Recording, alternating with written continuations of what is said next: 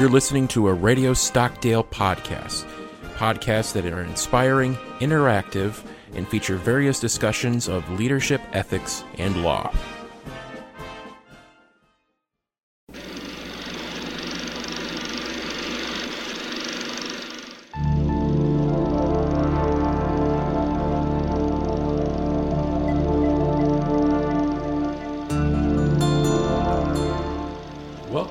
Philosophy at the Movies, a podcast where we discuss themes in the history of philosophy through the medium of films.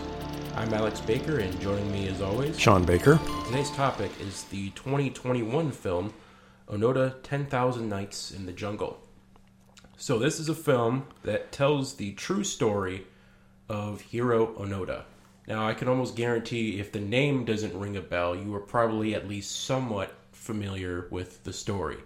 He is one one of numerous uh, Japanese soldiers that were held out after the war ended Yes. he's probably the most famous. Yeah. As he held out and he was stationed in an island near the Philippines, Lubang Island. Yes. And he was there late 1944 through 45. And even after the war ended, he still refused to believe. He still fought the civilians. Even the civilians were at that point were still trying to communicate to him. to the war's over, everybody's left. You know, stop. Yeah. Yeah. And then eventually the word reached to back to Japan, and even his brother, I believe, and other people came. They didn't know exactly where he was, but you can see in the movie they go to him in these areas, trying to just reach to him, like the war is over, please stop. And Yes. they even have his parents, I believe, come out and tell him. He's still Yes. Even that even with that he says oh they're you know they're brainwashed or it's the americans and he still refuses to believe and we see throughout the film it's going through but it's until the early 70s that after a while one of a norio suzuki Yeah. is a japanese like adventure guy kind of Yeah. climbs around young man he was looking for him and he finds him Yes. and he's and try he tries to tell him because interestingly enough we see back so at some point like i said i think in around the 50s or 60s they give him a transistor radio Yes. and he's listening to a japanese station and it's you know he the one of the first thing he hears i believe is a john lee uh, john lee hooker blues song yes. and, but he still refuses because he, 'cause he hears like uh, like news reports about the economy with U.S. Yes. and Japan. He thinks it's somehow code for like it's no longer battles, but it's like wars of economics of Yes. something or He's other. yes. He's managed to. Uh, it's very from a philosophical angle. This is what really intrigued me about this film, as it reminded me of a uh, concept that is probably most famous, uh, uh, most famously expressed by uh, the Austrian philosopher Karl Popper, who says. Um, uh, he, he, he wrote a, a justifiably very famous book that tries to demarcate science from pseudoscience or non science. And uh, one of the things he says, I mean, he, he holds out as traditional examples of pseudoscience, things that aren't really science that maybe try to pose as science, astrology and Marxism. And the reason he uh, uh, believes them not to be scientific, even though they claim they are, is that uh, both are belief systems that are such that uh, no matter what happens, there is some way or another to uh, interpret the facts as being consistent with the theory, right? Uh, uh, everything under the sun verifies the theory. Uh, and he says what differentiates that from science is science purposefully sets out to create theories and hypotheses that are in some crucial observational or experimental circumstances falsifiable. You, you make the observation and you go, darn, my theory is wrong, my hypothesis is wrong. I've got to throw it away, start from scratch.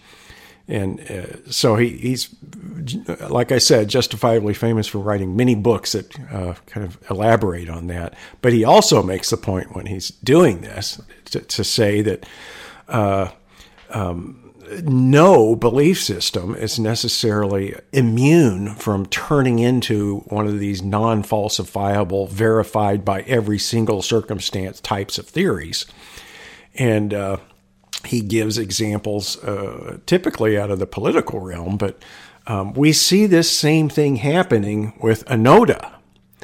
because uh, what's happened is at the at the beginning of his deployment there, or actually before that, during his training, um, unbeknownst to uh, the people that are training him, he's basically being trained in guerrilla warfare and intelligence operations. Um, but unbeknownst to them, as they're training him and setting him up to be a success in this regard, um, they're they're they're they're planting the seeds of his ability to interpret every single thing as somehow um, verifying the fact that the that war is still going on, perhaps in more subtle ways, like you said, economic warfare um, and. Uh, uh, uh, kind of densely imbricated uh, propaganda warfare on both sides. Uh, I think it's very amusing uh, in the film they, they, do this, but if you read his book, he, he goes into great detail about this. We should mention that he wrote his own book. It was called No Surrender My 30 Years at War. Um, you can get that one at the Naval Institute Press. It's a great book. Um, but he goes into uh, greater detail in the book about how he was able, and in hindsight, he looks at it and goes, Wow, how could I have fallen into this trap? but uh, how he was able to explain things away. Because as you mentioned, they leave a transistor radio for him. Um, interestingly enough, it's a Sony.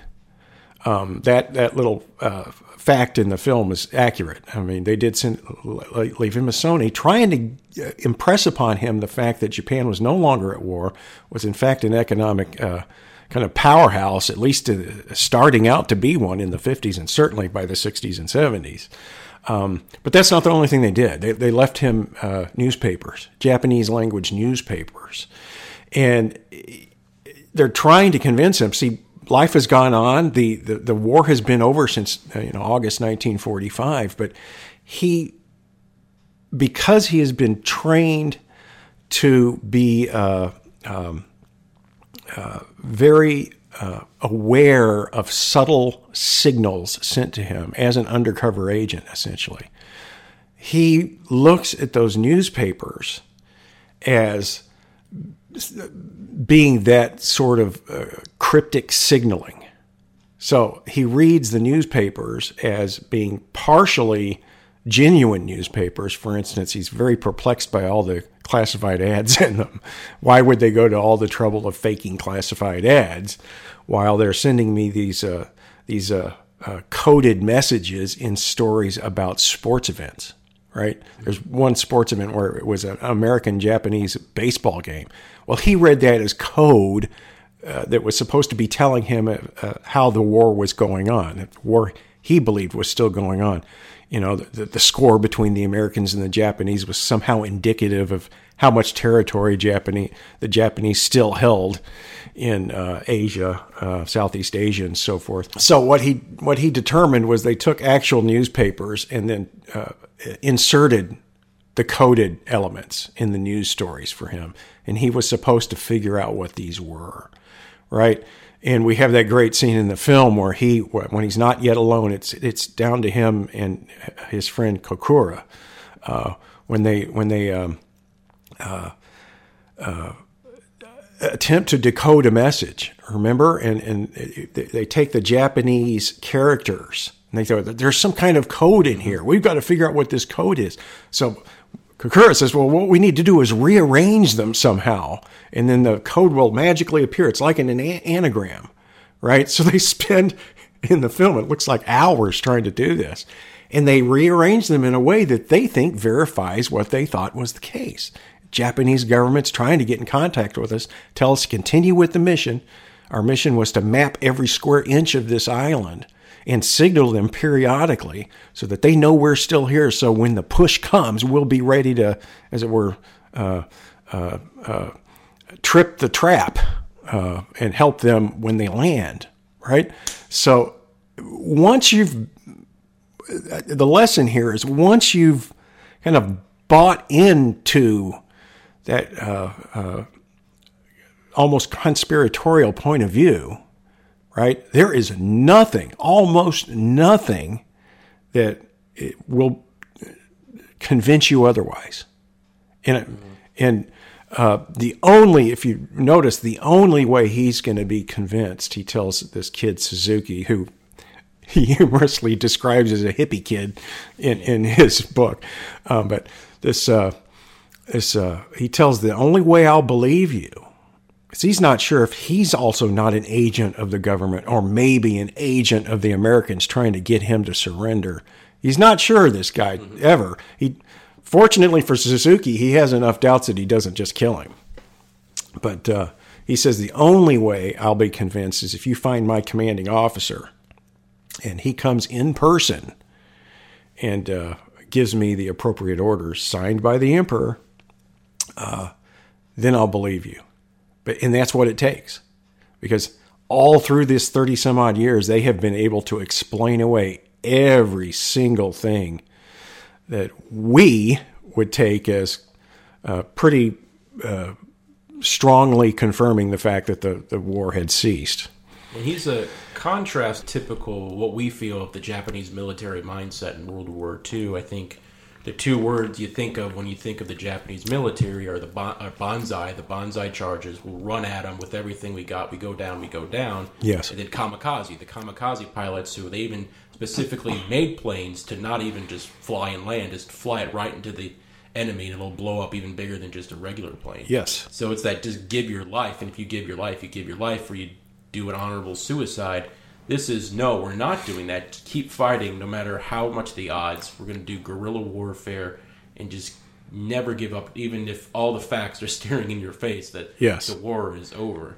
Yes, and that, that that's that's one of the unintentional things that his very effective training did because they basically said, you know, y- your duty, unlike most people in the Japanese military to fight to the death, uh, is to stay alive no matter what and continue with your mission and signal and signal and signal.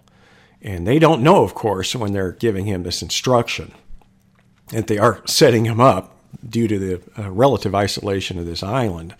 Uh, it's it's across the bay from Manila, but still, it's kind of a remote and uh, mountainous and thickly jungled island. So it's a natural place, and he realizes this early on. Uh, it gives him an advantage in terms of being able to hide.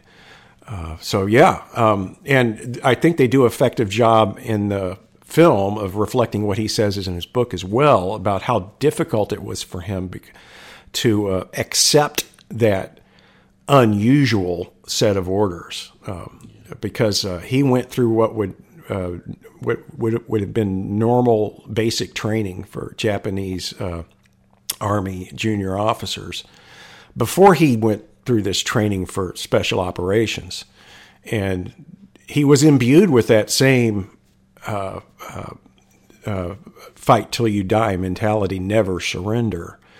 Um, and it took a little convincing to get him to think otherwise. And they show that in the film, and he talks about that in his book as well. Yeah, and his commanding officer was a man named Taniguchi. We find out when um, Suzuki later goes back to Japan to get him, he's no longer an officer. And one of the saddest parts of this, considering that this man is mainly responsible for Onoda not giving up the fight nearly 30 years after the war ends, he doesn't even remember the guy. Yeah. and he told Onoda, I don't know who that is. And you don't, I still wonder when he actually does finally go over to Lubang and Onoda finally surrenders. Yeah. I'm not even sure if even then he remembers him. Yeah, and uh, the book's a little bit different in that regard. Taniguchi isn't his directly superior officer. There was another guy, and uh, Onoda is uh, aware that that guy uh, probably did not survive the war. So he says, "Look, if if you go for, the, as it were, his boss, Taniguchi, I'll be I'll I'll believe him too." So that explained that lack of knowledge of, uh, uh, Onoda on his part. It's not in the film. Um, but what I found interesting about that, um, uh, the, the character of Taniguchi, is they do accurately uh, show him as a bookseller. He's running a little ma and pa shop bookshop in Tokyo after the war, and that's that's spot on accurate. And it's also accurate how they portray him as having left his military life behind himself and not wanting really to uh, engage with it in any any way whatsoever. So I wouldn't say it was necessarily his fault. He trained a lot of people. This was you have to remember this training was happening toward the end of the war, and at that time the Japanese government and the army certainly knew that uh, their best chance for uh, victory was not conventional warfare. It was going to have to be guerrilla warfare and those kinds of operations. So a lot of guys actually went through that training, and it would be a, probably a and, and it would be like a six month training, and then you get your next set of guys, and they go through for six months, and your next set of guys, and they go through six months, and usually it's somewhere between thirty and fifty uh, men in each class. So it's not surprising that Taniguchi wouldn't remember him. He's been through quite a lot of students. But um, I think they do accurately portray the fact that he, he, hasn't the foggiest idea, and he's a little bit shocked. Wow, this guy's held out. Um, but then you have that uh, scene at the end when they when they look at each other in the eyes, and you see that respect. You know, wow, you really did take the mission seriously. You really did what we ordered and asked you to do. Um, that's a touching scene, I think. But that, that does bring the point I do want we have to bring up because you've been talking about his book, but one thing that he gets a lot of heat for, rightfully so, in his book is that he doesn't bring up the fact mm-hmm. that he, after the war, he killed numerous civilians yes. on that island. Yes, and it's you know these are people that are were no longer combatants, and I think even in the movie they try to tell him that the war, what war, the war is over. Yep. And the somehow the movie does say that sometimes he got into firefights, so it's kind of hard to tell who fired first. But yeah, he got he was pardoned. But I do think by the Philippine government. Yes, yes. But when, especially like if you've shown regrets for those actions, you need to put it in your book and sort of admit this. But when you yeah. admit that, then it sort of feels because it is interesting because you know this was like a famous like not just in Japan. This when this when he was found and he finally surrenders, this was everywhere. And every, you pro- if you go on YouTube, there's probably 500 different history channel on YouTube yes. that have a video about his life. He became something of a celebrity. Yes.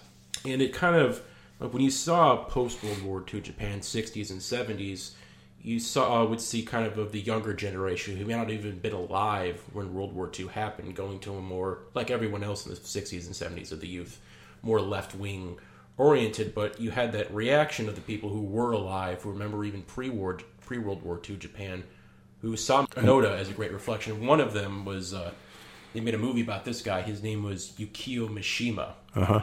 He was an author. He even made a couple of short films, but famously, he in 1970 he he had his own private army, and they tried to take over a military base in central Tokyo and to overthrow the Constitution and try to sort of restore the emperor back to power. Nobody, people just threw him down, and eventually he, him yeah. and his army committed suicide. Yes, but there was that feeling when they saw um, Onoda of this. Oh, this is a guy who's going to bring back. You know, we yes. say make Japan great again. Yes, yes, exactly right. Yeah. Uh, and you know, it's uh, it, uh, it, certainly is uh, symptomatic. I think Onoda's choice to leave out the uh, uh, civilians he had killed out of his book. I think it, it was a. It's symptomatic. I think of, of something you're bringing up. Uh, Japan's reticence to come to terms with its history with regard to World War II. I believe II. even in his writings, he didn't refer to those civilians on that as people. He didn't view them as people. Well, what you the, the, sense you get, and you don't know if this is an after the fact rationalization, and perhaps his trying to insulate himself from possible legal consequences. Um, but very often, how he does describe them is in terms of that conspiratorial uh, view he's got. He doesn't ever see any civilian as merely a civilian.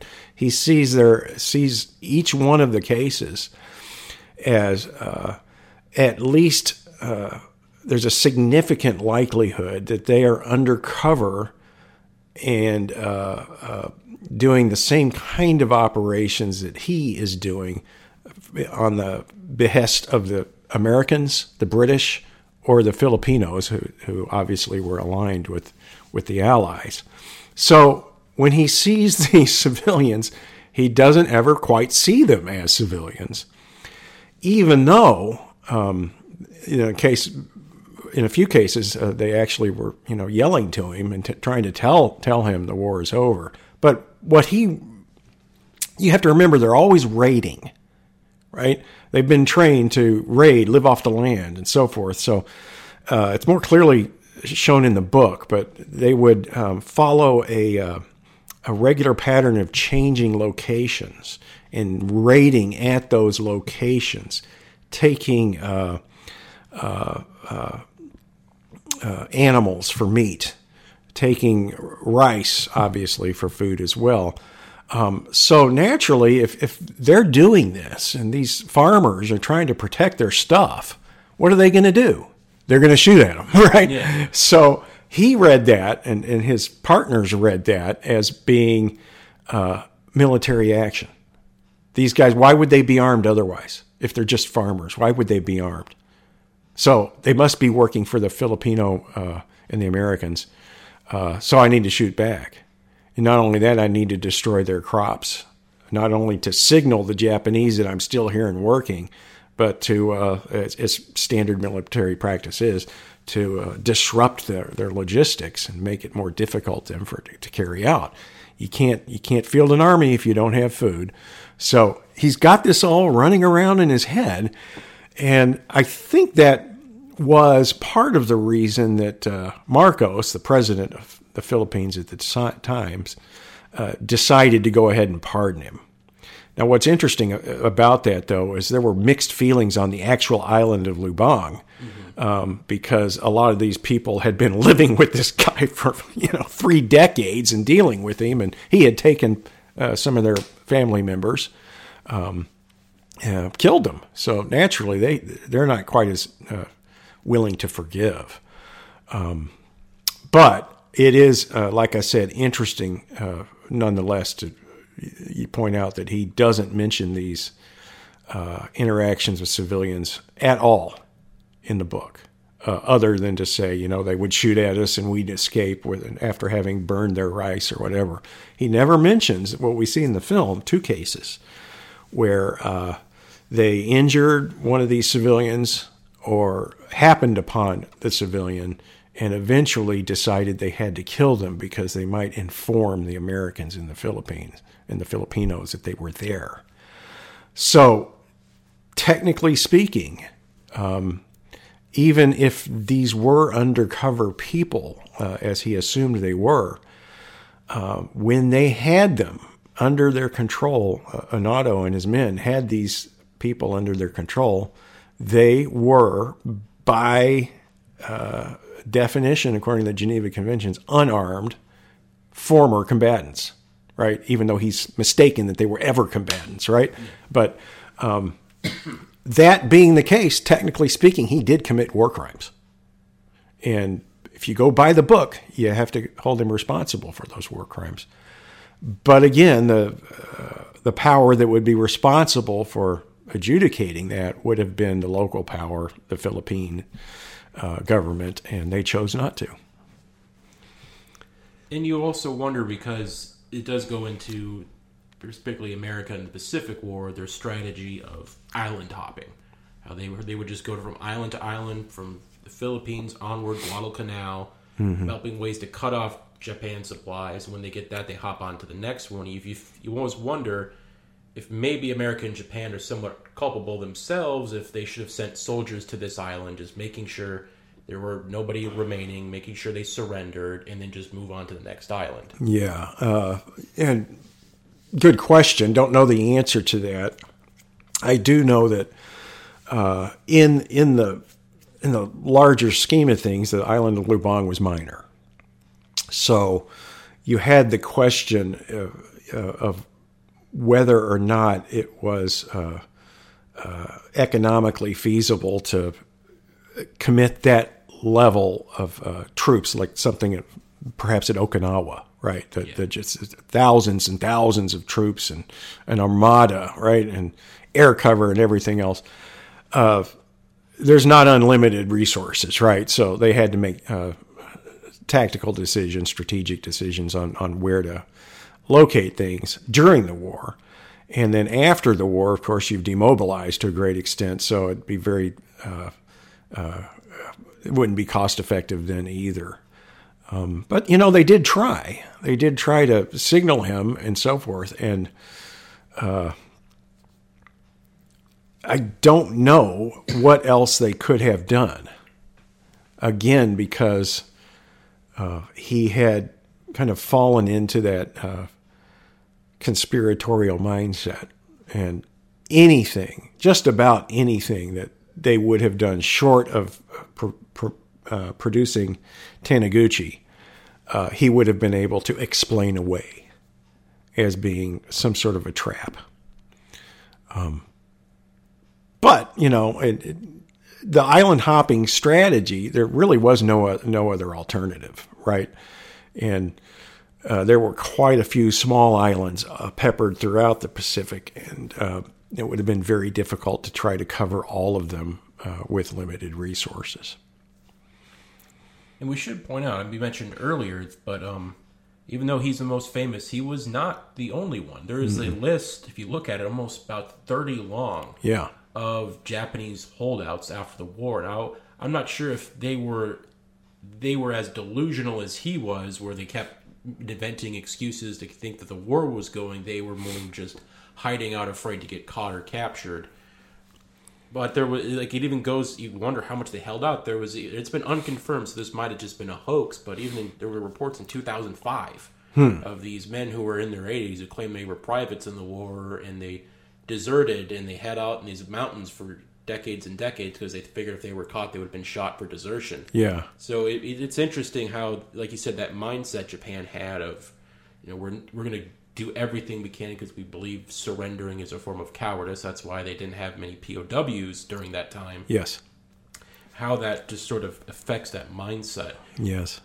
And when you think of today, the excuses he invents, I mean, when you see a lot of reviews of this, one thing a lot of people bring up is this idea of fake news that it's been a a decade ago i don't think that term existed but mm-hmm. i think last six seven years it's been yep it's in the dictionary now so yeah. you keep thinking like he's you know he's he's ha- just like we have people today who have their confirmation biases even if we are throwing facts and all this stuff in their face that tells them you're wrong and he's still saying no no because this because that he even says like let, let the letter from his dad like oh we're not reading we shouldn't read it the traditional japanese way. Yes. We look at it horizontally and it yes. says wait at this island. Yes you're right. And uh, that gets back to popper's point right? Um, and it, the most amusing part of the film and the most amusing and I think honest part of the book uh, details those ca- those cases. And one is the letter but the others are the pains they went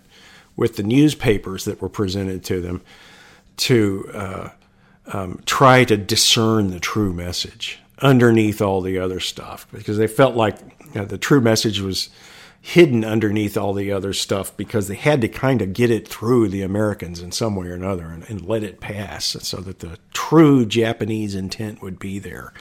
It's very unclear what exactly he thought the true intent was, but you, you see when they uh, when they're during the rainy when, one of the many rainy seasons. Remember, they're basically stuck in a shelter during the rainy season with nothing to do.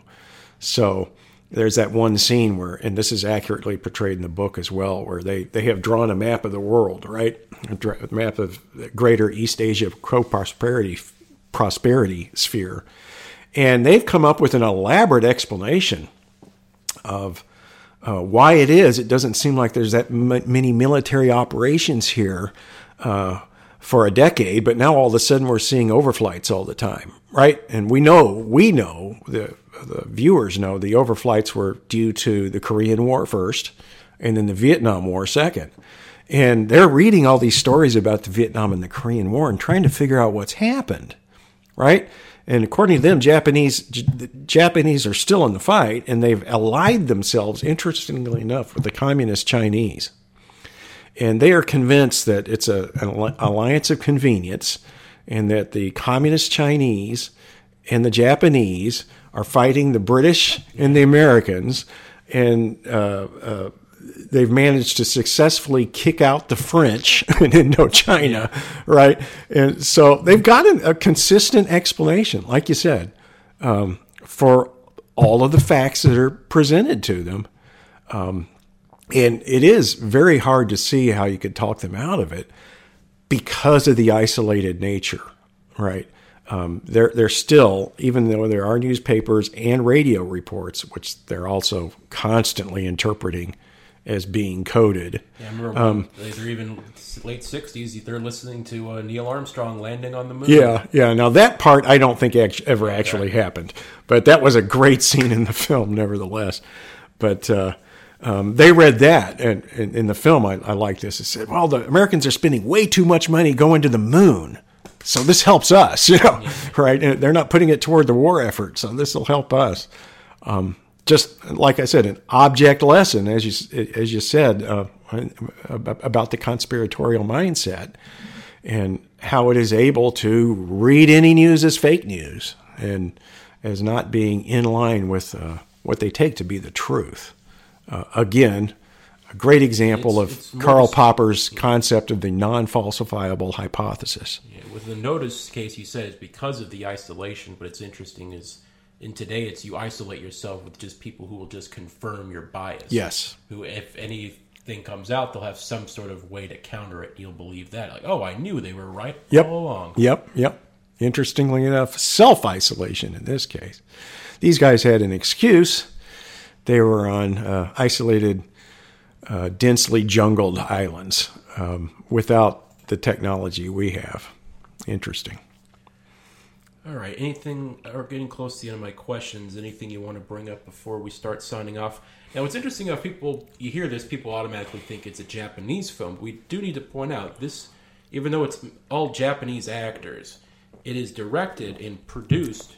The director is French. It's mostly a French production company. The main reason why it is based on a French biography of Onoda by the author is Bernard Cendron. Yes. So it is interesting you're seeing that because, like you said, that this is like even if you don't know the name, you've probably somehow have heard of the story. Yeah, uh, there's a lot of pop cultural references to him. Now, having grown up in the '60s and '70s, uh, I think of Gilligan's Island. There was a character I forget his name. It's been so long, but there was a character uh, who was supposed to be a stranded Japanese soldier on one of the episodes of Gilligan's Island, and and there there are other other pop culture references to these guys too. Because, like you said, this was a relatively common phenomenon um, due to the large expanse of the Pacific and the fact that these guys were on islands. Right, and uh, since you know, because it is interesting, you type in Onoda in YouTube, you will get five million. It said videos of history. It's almost like they. It's like it's a, it's the.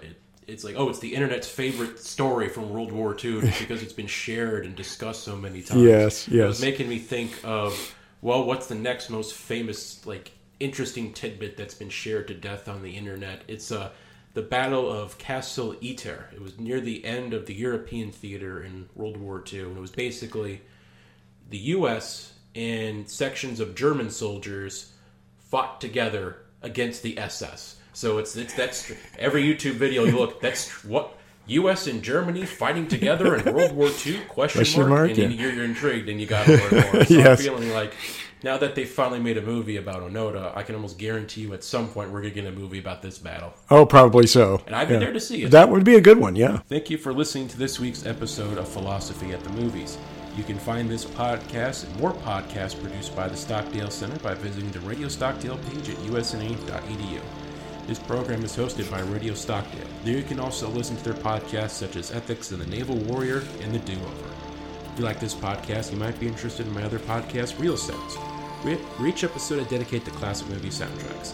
That can be found online at soundofcinema.podomatic.com. And for our next episode, we will be doing a double feature. We will be discussing the 1982 film Fitzcarraldo and the documentary about the making of that film, Burden of Dreams. So be sure to tune in next time for that one. So until next time, I'm Alex Baker. And I'm Sean Baker. Saying so long, be sure to catch us next time on Philosophy at the Movies.